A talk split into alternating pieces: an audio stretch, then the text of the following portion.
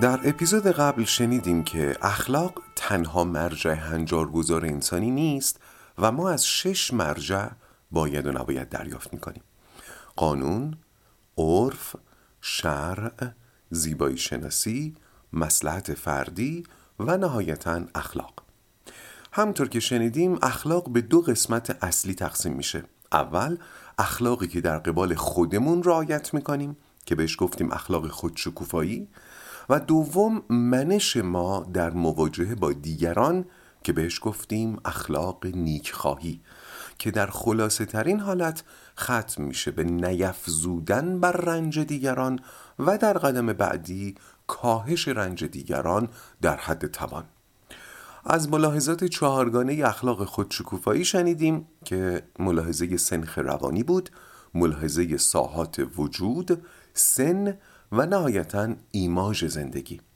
شنیدیم که در بحث اخلاق خودشکوفایی پرسش از چرایی موضوعیت نداره اما درباره چرایی نیکخواهی میشه پرسش کرد. و حالا ادامه بحث.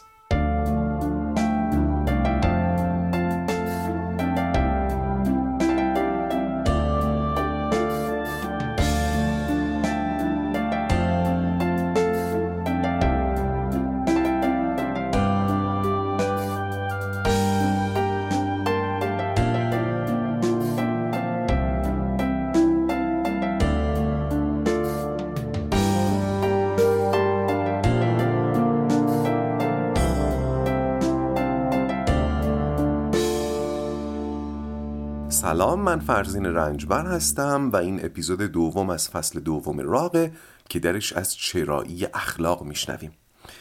این اپیزود رو با یک گزاره آغاز می‌کنم. اخلاقی زیستن یک نوع عمله و اخلاق نیکخواهی یک عمل اجتماعی محسوب میشه. اخلاق نیکخواهی یک عمل اجتماعیه. خب در اپیزود قبل اشاره شد که سوال چرا من باید نیکخواه دیگران باشم سوالی است اقلایی. یعنی اگر کسی بپرسه چرا من باید رنج دیگران رو کاهش بدم نه تنها سوال بلا محلی نپرسیده بلکه سوالش خیلی هم اقلانیه این سوال در واقع دنبال زمانت اخلاقی زیستنه. این زمانت گوشه ذهنتون باشه در همین اپیزود بهش برمیگردیم. ولی اول بذارید روی همین اقلانی بودن سوالمون تمرکز کنیم. اصلا چرا اقلانی بودن این سوال مهمه؟ چرا من هی میگم اتفاقا اقلانیه از دیرباز فلاسفه و حکما مهمترین تفاوت و حتی تنها تفاوت انسان با حیوانات رو اقلانیت می‌دونستن. مهمترین تفاوت یا حتی تنها تفاوت انسان و حیوان اقلانیته از دل این گزاره گزاره دیگری استخراج میشه. مبنی بر اینکه اگر مهمترین تفاوت انسان با سایر حیوانات اقلانیته پس من اگر بخوام هرچه انسانی تر زندگی کنم باید هرچه اقلانی تر بزیم. چون عقل بارسترین ویژگی انسانیه. این انسانیت رو با اون انسانیت عرفی اشتباه نکنید و ما خیلی وقتا وقتی میگیم انسانی در واقع منظورمون اخلاقیه یا روحانی الهی. نه اینجا منظور انسان بودنه. اگر مهمترین وجه تمایز انسان با سایر حیوانات عقله پس من برای هرچه انسان تر بودن باید هرچه عقلانی تر بزیم. حالا که فهمیدیم چرا عقلانی زیستن مهمه قدم بعدی اینه که بفهمیم اقلانیت چیه. اقلانیت هم در اولین مقسم خودش دو بخش میشه. یکی عقل نظری و دیگری عقل عملی. عقل نظری مربوط میشه به باورها، اعتقادات و نظرات ما. اینکه چقدر باورهای ما برهان مدار باشن.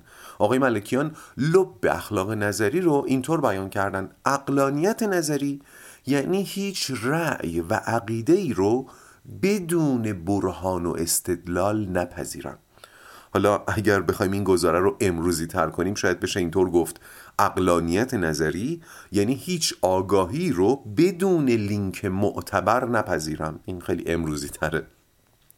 مثلا همه ما اگر کسی رو ببینیم که فکر می‌کنه زمین صافه یا این خورشیده که دور زمین میچرخه خندمون می‌گیره. چون این باور امروزه دیگه دور از اقلانیت نظریه. برهانهای زیادی در ردش وجود داره.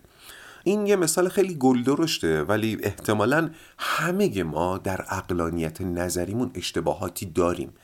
یعنی باورها و عقایدی داریم که براشون برهان و استدلال محکمی یا نمی‌تونیم ارائه بدیم یا با استدلال و برهان سستی پذیرفتیمشون. که حالا من دیگه وارد مستاق نمیشم. ولی با پیشرفت علم مرزهای اقلانیت نظری هی داره روشنتر میشه.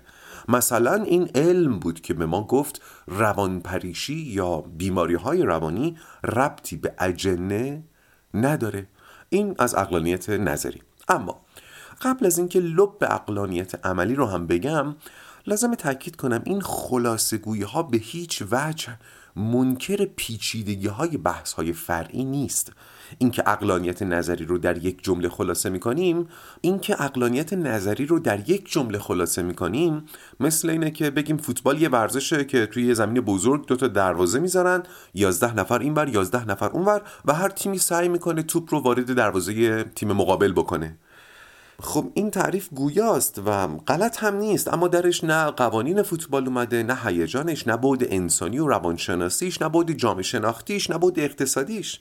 اما در این حال توضیح ناقصی هم نیست. این خلاصه گویه های من هم که به نقل از آقای ملکیان میگم اینطوری باید بهش نگاه بکنیم.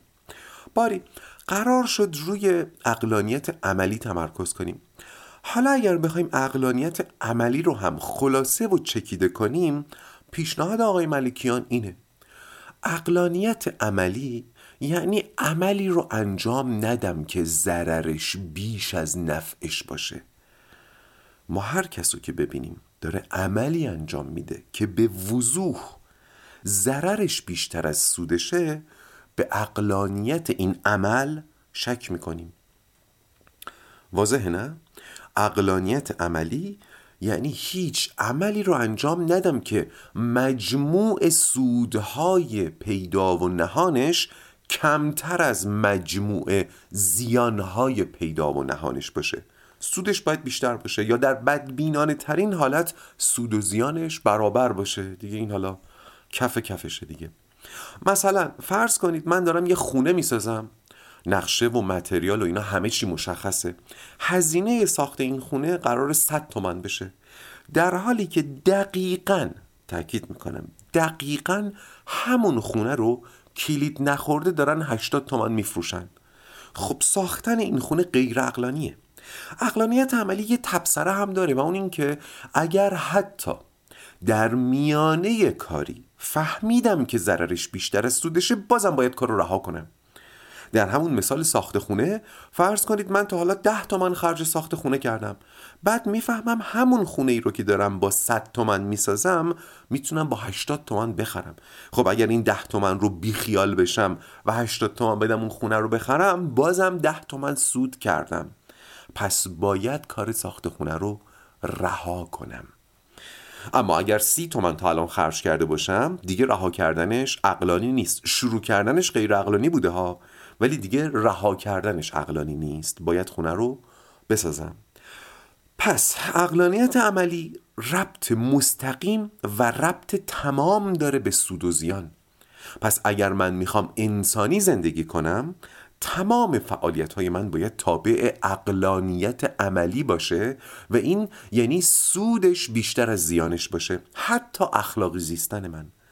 پس اقلانی زیستن من هم به حکم عقل باید سودی بیشتر از زیانش داشته باشه یا در مجموع برای من سود داشته باشه یا در بدترین حالت سود و زیانش برابر بشه. در غیر این صورت اخلاقی زندگی کردن من اقلانی نیست و چیزی که اقلانی نباشه انسانی نیست. اینجا جاییه که اخلاق و اقلانیت به هم می‌رسن. سود و زیان. حالا لازم کمی درباره سود و زیان حرف بزنیم.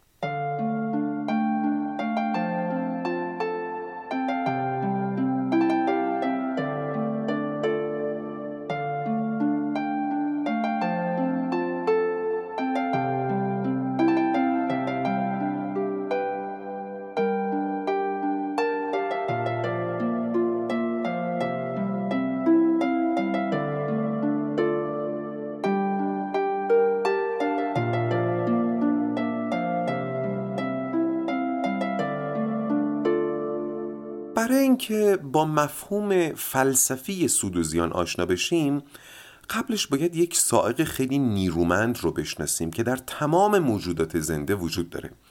اسم این سائق حب ذات خود را دوست داشتن یا سلف لاو مفهوم سائق رو که ما دیگه خوب می‌دونیم منظور ما از سائق نیرو یا انگیزه که از درون ما رو به سمتی سوق میده.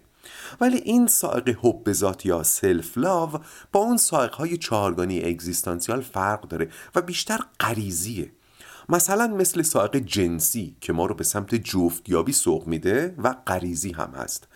اگر رسالت سائق جنسی تداوم نسل موجود زنده در آینده باشه رسالت سائق حب ذات حفظ حیات خود موجود زنده در حال حاضره. همونطور که گفتم همه موجودات زنده سلف لاف دارن و برای زنده موندن تلاش می‌کنن ولی حب ذات گسترده تر از فقط حفظ حیاته فقط محدود به حفظ حیات نمیشه. حب ذات در انسان یعنی هر انسانی خودشو بیش از هر چیز و پیش از هر چیز دوست داره و هر چیزی رو به نسبت دوری و نزدیکی به خودش دوست داره. حتی پدر و مادر هم بچهشون رو چون بچه خودشونه دوستش دارن. من بچهمو چون خیلی به من نزدیکه حس می‌کنم حتی از خودم هم بیشتر دوستش دارم. اینجا نمی‌خوام وارد بحث از خود بیزاری بشم چون اون یک حالت روانی و ذهنیه. در حالی که حب ذات یک سائق غریزیه. منظورم اینه که کسی که حتی تمایل به خودکشی داره کسی که از زندگی بیزاره حتی این آدم هم مثلا اگر یک مار ببینه از جاش میپره. یا وقتی شب می‌خواد بخوابه اگر مثلا زیرش پتو رفته باشه زیرش اذیتش بکنه بلند میشه اون پتو رو از زیرش می‌کشه که راحت تر بتونه بخوابه. خب به ذات انقدر مفهوم گسترده و ربطی هم به حالات روانی ما نداره. یک غریزه است که در همه موجودات زنده وجود داره. باری پس با سائق حب ذات آشنا شدیم. از دل سائق حب ذات یک فرزند زاده میشه به اسم خودمراقبتی یعنی من چون خودم رو غریزتا دوست دارم لاجرم از خودم مراقبت می‌کنم. از دل همین خود مراقبتی هم دو تا فرزند زاده میشه که عبارتند از جلب نفع و دفع زیان. یعنی من خودم رو دوست دارم حب ذات دارم پس از خودم مراقبت می‌کنم. چجوری از خودم مراقبت می‌کنم؟ با جلب نفع برای خودم و دفع ضرر از خودم. تا می‌تونم برای خودم نفع جمع می‌کنم و تا می‌تونم ضرر رو از خودم دور خواهم کرد. تا اینجا روشنه؟ حالا برگردیم به اخلاق نیکخواهی که میگه برای اخلاقی بودن دو تا منش باید داشته باشی. اول تا جایی که می‌تونی رنجی به دیگران وارد نکنی و دوم تا جایی که می‌تونی رنج دیگران رو کاهش بدی.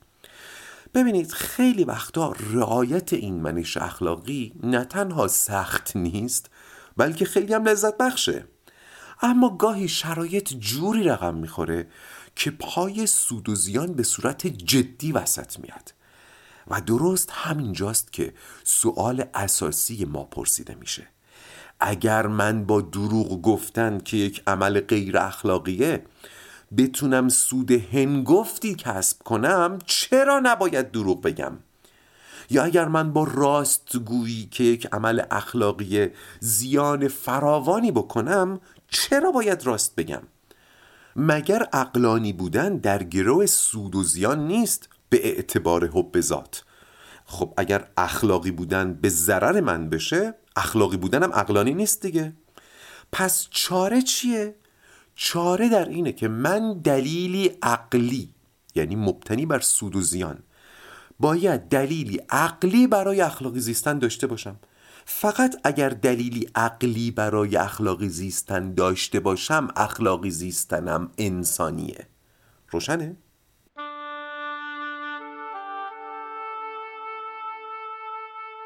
خب لازم اینجا من یه پرانتز بزرگ باز کنم تا تفاوت ضرورت یا چرایی اخلاق زیستن در دوران قدیم و عصر جدید رو بررسی کنم. تفاوت ضرورت اخلاقی زیستن در قدیم و عصر امروز. و تفاوتشون هم در همون بحث زمانته که ابتدای این اپیزود گفتم. اخلاقی زیستن نیاز به زمانت داره. یعنی من اگر اخلاقی زندگی می‌کنم نیاز دارم یک مرجعی زمانت کنه که دیگران هم اخلاقی زندگی کنن. وگرنه اخلاقی زیستن فشار روانی به من میاره. واقعیت اینه که برای هزاران سال اخلاقی زیستن دو تا زامن قرص و محکم داشته که هنوز هم برای بخش اعظم مردم دنیا این زمانت ها پاورجاست این دو زامن عبارتند از باور به خدای عقوبتگر و باور به وجود زندگی پس از مرگ. ادیان زمینی و آسمانی از ابتدای تاریخ تا همین امروز قائل به وجود خدا یا وجود زندگی پس از مرگ یا هر دوی اینها بودند و هستند. برخی فقط وجود خدا رو باور دارند برخی فقط زندگی پس از مرگ و خیلی ها هم هر دوی اینها رو. منظور از باور به وجود خدای عقوبتگر و زندگی پس از مرگ در واقع باور به یک نظام جزای ماورایی. یک نظام جزای ماورایی. این نظام جزای ماورایی میشه زامن اخلاقی زیستن انسانها در طول تاریخ. یعنی من به اعتبار این نظام جزا اخلاقی زندگی می‌کنم و انتظار دارم دیگران هم به اعتبار ایمان به این نظام جزای ماورایی اخلاقی زندگی کنن. اون وقت دیگه از اخلاقی زندگی کردنم احساس فشار نمی کنم چون حتی اگر ببینم کسی در قبال من اخلاق رو رعایت نمی‌کنه در دلم می‌دونم که جزاشو خواهد دید. اما نکته ای که معمولا مقفول میمونه اینه که حتی این گونه اخلاقی زیستن یعنی اخلاق وحدانی اخلاق الوهی حتی این گونه اخلاقی زیستن هم باز مبتنی بر سود و زیانه گوش کنید. کسی که به یک نظام جزای ماورایی باور داره لاجرم اخلاقی زیستن رو اقلانی خواهد یافت. چطور؟ یک یهودی رو در نظر بگیرید که در یک دوراهی اخلاقی قرار گرفته. مثلا اینکه آیا گرون فروشی بکنم یا نه؟ خب این یهودی معتقد طبق باور خودش اگر گرون فروشی بکنه درسته که ثروت محدودی رو برای زمانی محدود به دست آورده. اما تاکید می‌کنم طبق باور خودش با این گرون فروشی عذابی مهیب در زندگی پس از مرگ برای خودش خریده. مضافن خشم خدا رو. ارجاتون میدم به توصیفات جهنم در کتب دینی. به این ترتیب قطعا زیان این کار از سودش بیشتره. مال اندکی رو در این دو روز دنیا به دست میاره ولی به جاش اون دنیا همون سکار رو داغ می‌کنن می‌ذارن رو تخم چشمش. خب این معامله طبق اعتقاد خودش اصلا عقلانی نیست. ممکنه یک کشیش مسیحی بتونه با دروغ گفتن فلان جایگاه رو در واتیکان برای خودش به دست بیاره. این جایگاه موقتیه نهایتا تا پایان عمرش براش میمونه. ولی طبق اعتقاد خودش خدا رو خشمگین کرده و در زندگی پس از مرگ عذاب علیمی رو برای خودش خریده. و چون زیان این دروغ از سودش بیشتره پس گفتن این دروغ غیر عقلانیه. ببینید بحث ما اصلا این نیست که آیا مذهبیون عالم اخلاقی زندگی می‌کنن یا نه. الان داریم بحث نظری می‌کنیم. یا یک هندو هم که به خدای واحد یا خدای عقوبتگر اعتقاد نداره و فقط به تناسخ و زندگی های پی در پی پس از مرگ اعتقاد داره طبق اعتقاد خودش اگر مثلا دزدی بکنه بله در این زندگی یک منفعتی برده یک سودی کرده ولی در زندگی بعدی تبدیل به چیزی پستر از آنچه که هست میشه فلزا کسب این پول یا این سود به بهای اون زندگی نکبت باره بعدش اقلانی نیست. پس یک هندو هم به اعتبار اینکه به زندگی پس از مرگ اعتقاد داره عقلا عقلا باید اخلاقی زندگی کنه. هرچند ممکنه من نوعی باورهای یک هندو رو با عقل نظری در تضاد بدونم ها. این بحث دیگری است. اما اخلاقی زندگی کردن اون هندو طبق باور و اعتقاد خودش اقلانیه همینطور کسانی که به کارما اعتقاد دارن اخلاقی زیستنشون برای خودشون اقلانیه اگر من باور دارم که اگر دزدی بکنم پولش خرج دوا دکتر میشه خب بر اون پول طمع نخواهم ورزید. چشم خواهم پوشید و این چشم پوشی طبق اعتقاد خودم اقلانیه حواسمون باشه این به معنی انکار ارزش اخلاقی زیستن متدینی نیست به معنای بی ارزش دونستن اخلاق دینی نیست. فقط می‌خوام دو تا نکته جا بیفته.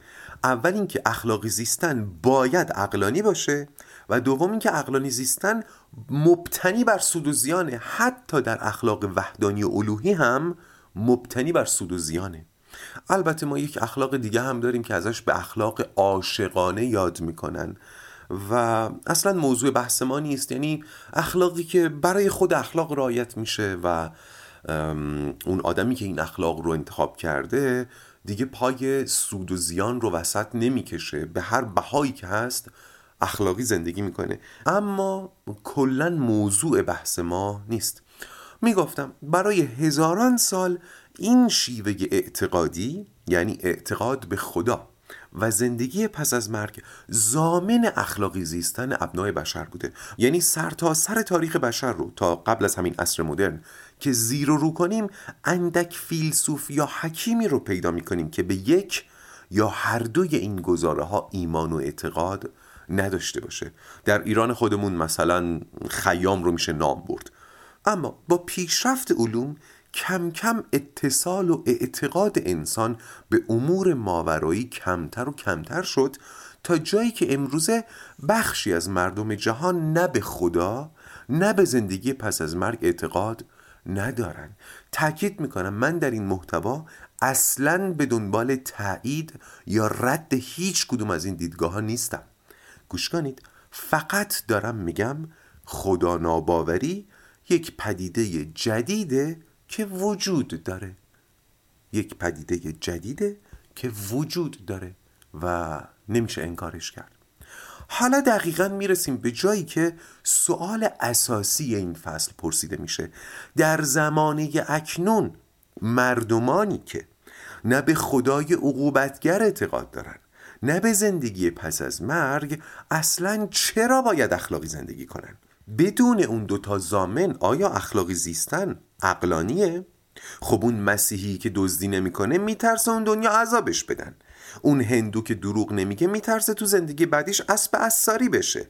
اما کسی که نه به خدا نه به زندگی پس از مرگ و نه حتی به شعور جهان اعتقاد نداره مثلا کارما این آدم چرا نباید دروغ بگی وقتی می‌تونه با دروغ گفتن سود بکنه؟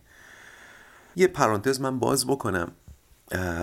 ما اصولا وقتی بحث سود وسط میاد و اصلا خود سودگرایی رو با اخلاق در زاویه می‌دونیم که اینم یک تلقی عرفیه. یادم توی اگر اشتباه نکنم اپیزودهای اول اسپیناف دوم به این پلشتی های عرفی اشاره کردم. گفتم که مثلا عرف پول و میل جنسی رو پلشت می‌دونه. پلشت می‌دونه. یعنی اگر شما بفهمین من از ابتدا رواق رو برای کسب پول رو انداختم تو ذوقتون می‌خوره. یا اگر چیزی از زندگی جنسی شخصی که براتون محترمه بر شما برملا بشه پس روی می‌کنید. اگر از زندگی جنسی کسی که براتون محترمه چیزی بفهمید یه جوری میشید. چون پول و میل جنسی یک پلشتی عرفی دارن. حالا سودگرایی رو هم به این پلشت های عرفی اضافه کنید. ما فکر می‌کنیم اگر کسی کاری رو فقط برای سود بکنه نیتش پالوده نیست. در حالی که قراره بفهمیم ما هیچ کاری رو بدون چشم داشتن به سود انجام نمیدیم. فقط متوجه نیستیم که برای سود داریم این کار انجام میدیم. برای اینکه این گذاره رو بهتر بفهمیم لازم اول بدونیم سود. چیه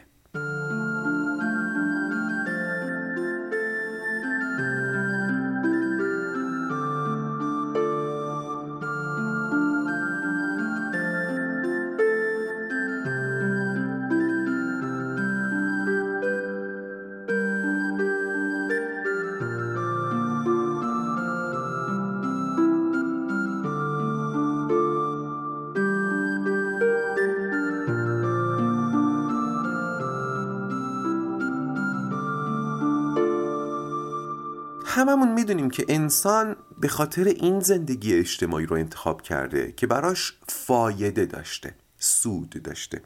سودهای متنوع و متعدد. و از اونجا که اخلاق نیکخواهی هم یک مقوله اجتماعیه و انسان در تنهایی نمی‌تونه اخلاق نیکخواهی داشته باشه باید با نگاهی به زندگی اجتماعی اخلاق نیکخواهی رو بررسی کنیم.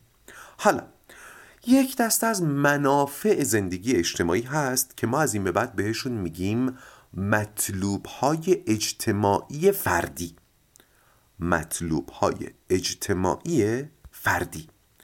از این به بعد هر جا میگم سود منظورم این مطلوب هاست و اگر سود دیگری از جنس دیگری مد نظرم باشه قید می‌کنم. باری این مطلوب های اجتماعی فردی هفت تا هستند که اول دونه دونه اسم می‌برم. مطلوب اجتماعی فردی اول ثروت. دوم شهرت. سوم قدرت. چهارم احترام. پنجم آبرو. ششم محبوبیت. و هفتم علم دانشگاهی یا علم آکادمیک اینا هفت مطلوب اجتماعی فردی ما هستند اجتماعی از این لحاظ که در دل اجتماع به دست میان و در دل اجتماع به کار میان.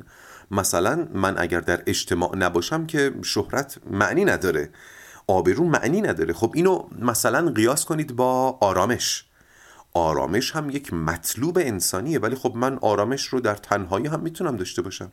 یا علم دانشگاهی رو مقایسه کنید با مطلوب دیگری مثل فرزانگی. خب علم دانشگاهی فقط در دل یک نهاد اجتماعی به نام دانشگاه به دست میاد و اعتبارش هم در دل اجتماع به درد من می‌خوره. برم باش استخدام بشم مثلا. در حالی که فرزانگی یک مطلوب درونی و فردیه. ثروت، شهرت، محبوبیت اینا همه در زیست اجتماعی معنی داره. پس این مطلوب ها از یک سو اجتماعی هستن اما چرا میگیم مطلوب اجتماعی فردی؟ چون من به هر کدوم از اینها برسم برای خودم رسیدم. من اگر به شهرت برسم فقط برای خودمه. ثروتم مدرک دانشگاهیم آبروم اینا فقط مال خودمه. ربطی به دیگری نداره. حالا اینا رو مقایسه کنید مثلا با امنیت اجتماعی یا بهداشت محیط زیست. اگر جامعه امنیت داشته باشه سودش به همه می‌رسه. یا بهداشت محیط زیست یک مطلوب صرفا اجتماعیه. اگر محیط زیست من پاکیزه باشه همه ازش نفع می‌برن. حتی اگر من به تنهایی برای بالا بردن بهداشت محیط زیست تلاش کنم باز نفعش به همه می‌رسه. ببینید با مدرک دانشگاهی فرق می‌کنه. پس تکرار کنم ما هفت مطلوب اجتماعی فردی داریم که عبارتند از ثروت، شهرت، قدرت، احترام، آبرو، محبوبیت و علم دانشگاهی. در زندگی اجتماعی با نگاه فردی اگر سودی به من برسه از این هفتا رسیده و اگر زیانی هم بکنم در این هفت تا زیان کردم. حالا برگردیم به حب ذات که به دنبالش خود مراقبتی می اومد و به دنبال اون هم جلب نفع و دفع ضرر.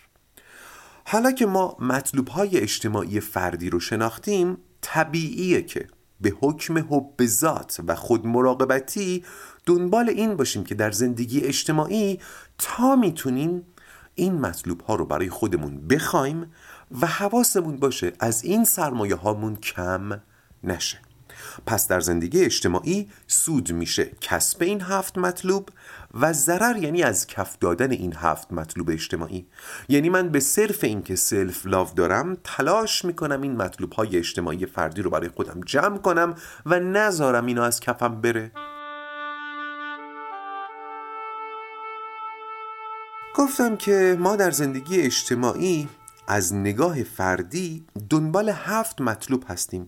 ثروت، شهرت، قدرت، احترام، آبرو، محبوبیت و علم دانشگاهی. در زندگی اجتماعی ما سود یعنی کسب این هفت مطلوب و زیان یعنی از کف دادن این هفت مطلوب. حالا هر کدوم از این مطلوب ها هم برای هر کس درجه ای از مطلوبیت داره. ممکنه مطلوبیت ثروت برای من چندان زیاد نباشه ولی آبرو رو خیلی مطلوب بدونم. و چه بسا حاضر باشم برای کسب آبرو زیان مالی بدم. یعنی از جیبم خرج کنم. وقتی میگم زیان مالی شما تصور کنید دارم میگم خرج کنم اصلا. نه که لزوما باد ببره پولمو. همین که خرج کنم یعنی دارم زیان می‌کنم. پس ممکنه برای کسب آبرو برای کسب محبوبیت حتی حاضر بشم زیان مالی بدم. در حالی که در دلم حس برنده بودن می‌کنم. حس سود کردن دارم این دیگه به سنخ روانی و ایماژ زندگی من بستگی داره. ممکنه سنخ روانی من چندان میلی به شهرت نداشته باشه ولی برای قدرت حاضر باشم هر کاری بکنم. پس اگر کسی در زندگی اجتماعی دنبال موفقیت بین این هفت تا مطلوب اجتماعی فردی دنبالش میگرده و ضرر یعنی از کف دادن این هفت مطلوب اجتماعی اینم باید اضافه کنم که ما در عالم ذهن مدام در حال مقایسه این مطلوب هامون هستیم. یعنی ثروتمون رو در ذهنمون هی مقایسه می‌کنیم آبرمون رو با دیگران مقایسه می‌کنیم محبوبیتمون شهرتمون اعتبارمون علم دانشگاهیمون. در عالم عمل هم مدام در حال مسابقه سر این مطلوب ها هستیم. صبح تا شب می‌دونیم که ثروتمون بیشتر بشه اعتبارمون بیشتر بشه مدرک دانشگاهی بالاتری بگیریم. پس زندگیمون اصلا بر اساس این هفت مطلوب اجتماعی شکل گرفته. زندگی ذهنی و عملیمون در ذهن مقایسه می‌کنیم و در عمل مسابقه میدیم. باری حالا که سودهای هفتگانه رو شناختیم باید ببینیم که اخلاقی زیستن ما چقدر و چطور سود و زیان داره. مجموع سود و زیانش منفی میشه یا مثبت؟ واقعیت اینه که اخلاقی زیستن به طرز عجیبی این هفت مطلوب اجتماعی رو هم جذب می‌کنه و هم دفع می‌کنه و ساز و کار مشخصی هم نداره.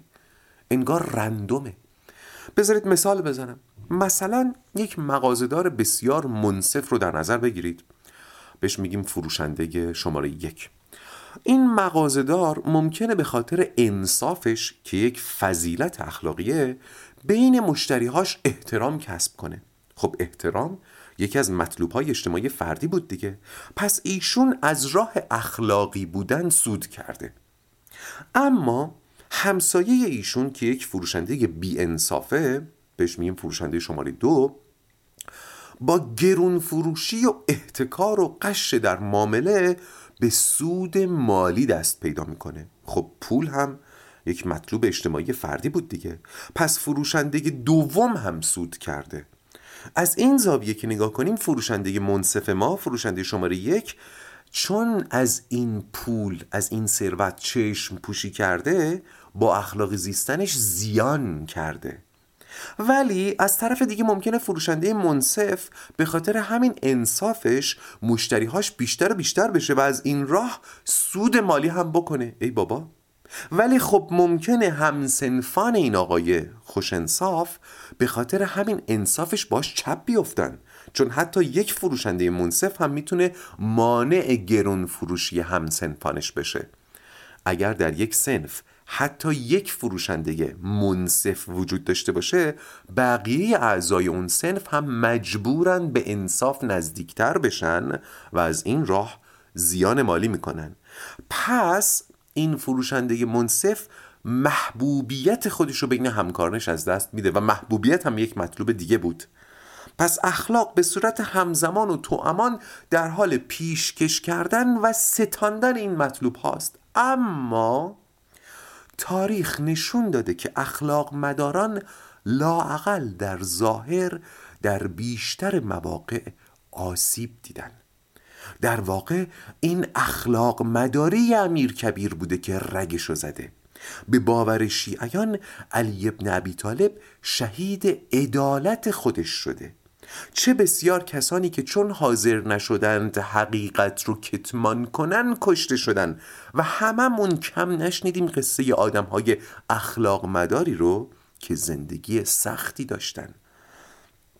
اخلاق مداری و اخلاقی زیستن از بیرون و همون کنار گوده که خیلی دلپذیر و دلچسب دیده میشه. اخلاقی زندگی کردن دشواری های زیادی داره. اما در گذشته به اعتبار اعتقاد به نظام جزای ماورایی به اعتبار اون دوتا زامن این آسیب هایی که اخلاقیون می‌دیدن توجیه عقلی داشت اما در زمانی اکنون چی؟ طی اپیزودهای آینده می‌خوایم نظریه های گوناگونی رو بررسی کنیم که می‌خوان عقلانی بودن اخلاق رو منفک از اعتقاد به خدا و عقبا اثبات کنن بسیار خوب. امیدوارم برای شنیدن اپیزودهای آینده مشتاق شده باشین و بذارید این پایان اپیزود دوم از فصل دوی راق باشه و حالا بدرود.